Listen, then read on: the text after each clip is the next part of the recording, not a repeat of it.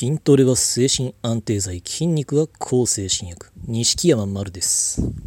今回のお話は家族を好きになろうと頑張っている人についてです。家族を好きになろうと頑張っているっ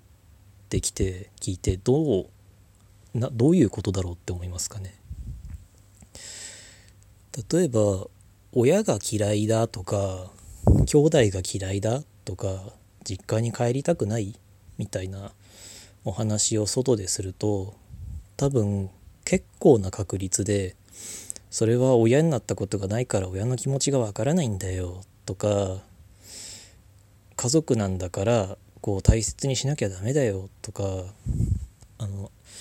家族は君を思って言ってくれてるんだからあのちゃんと感謝しなきゃダメだよとか育ててくれたんだからそれはちゃんとちゃん感謝しなきゃとかあるいは何だろう貧乏な家に比べればずっと幸せじゃないかとか片親の家庭に比べればずっといいじゃないかなんてことを言われるかもしれない。僕も中学の頃からずっとそんなことを周りに言われてました。で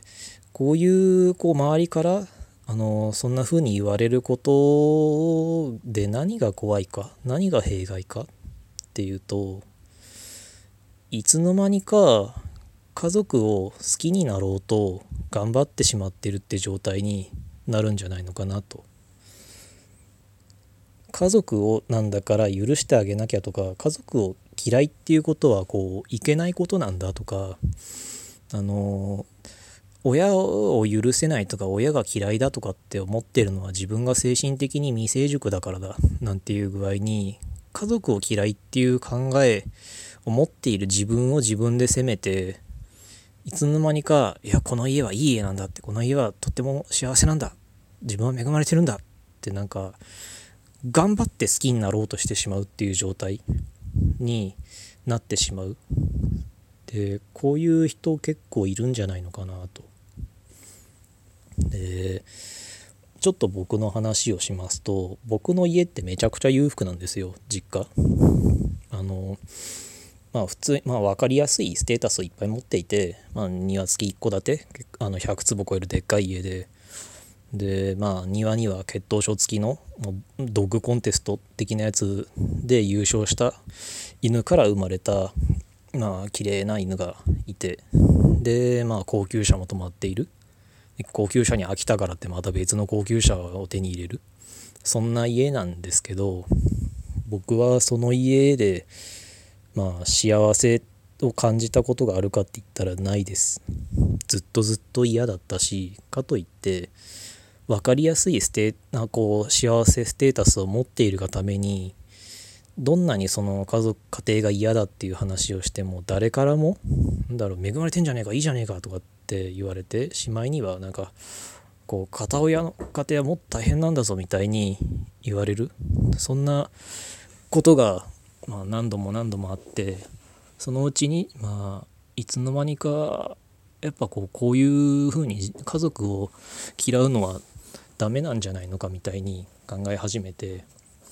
自分でも気づかないうちにこう家族を好きになる努力を20年ぐらい続けてたんですね。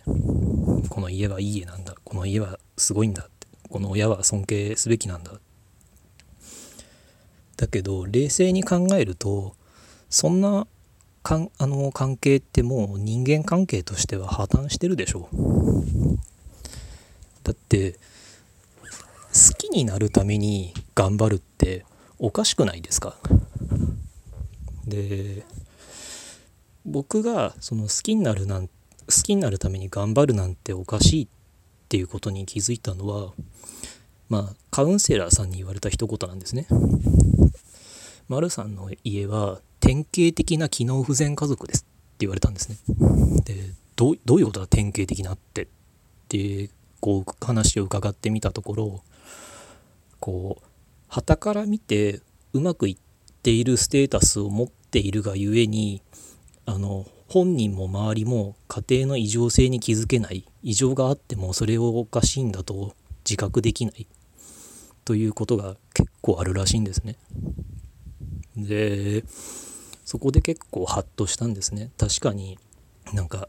こう片親の家よりよっぽど恵まれてていいじゃないかみたいなことをよく言われてていつの間にかそうだそうだこの家はいいんだってなって自分をいつの間にか追い詰めてたなと。で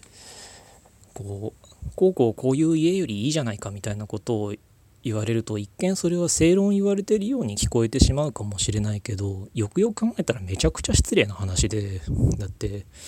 片親の家よりいいじゃないかっていうのはじゃあ何片親の家っていうのは絶対的にかわいそうなの不幸なの下なのってそんなことはないでしょそれに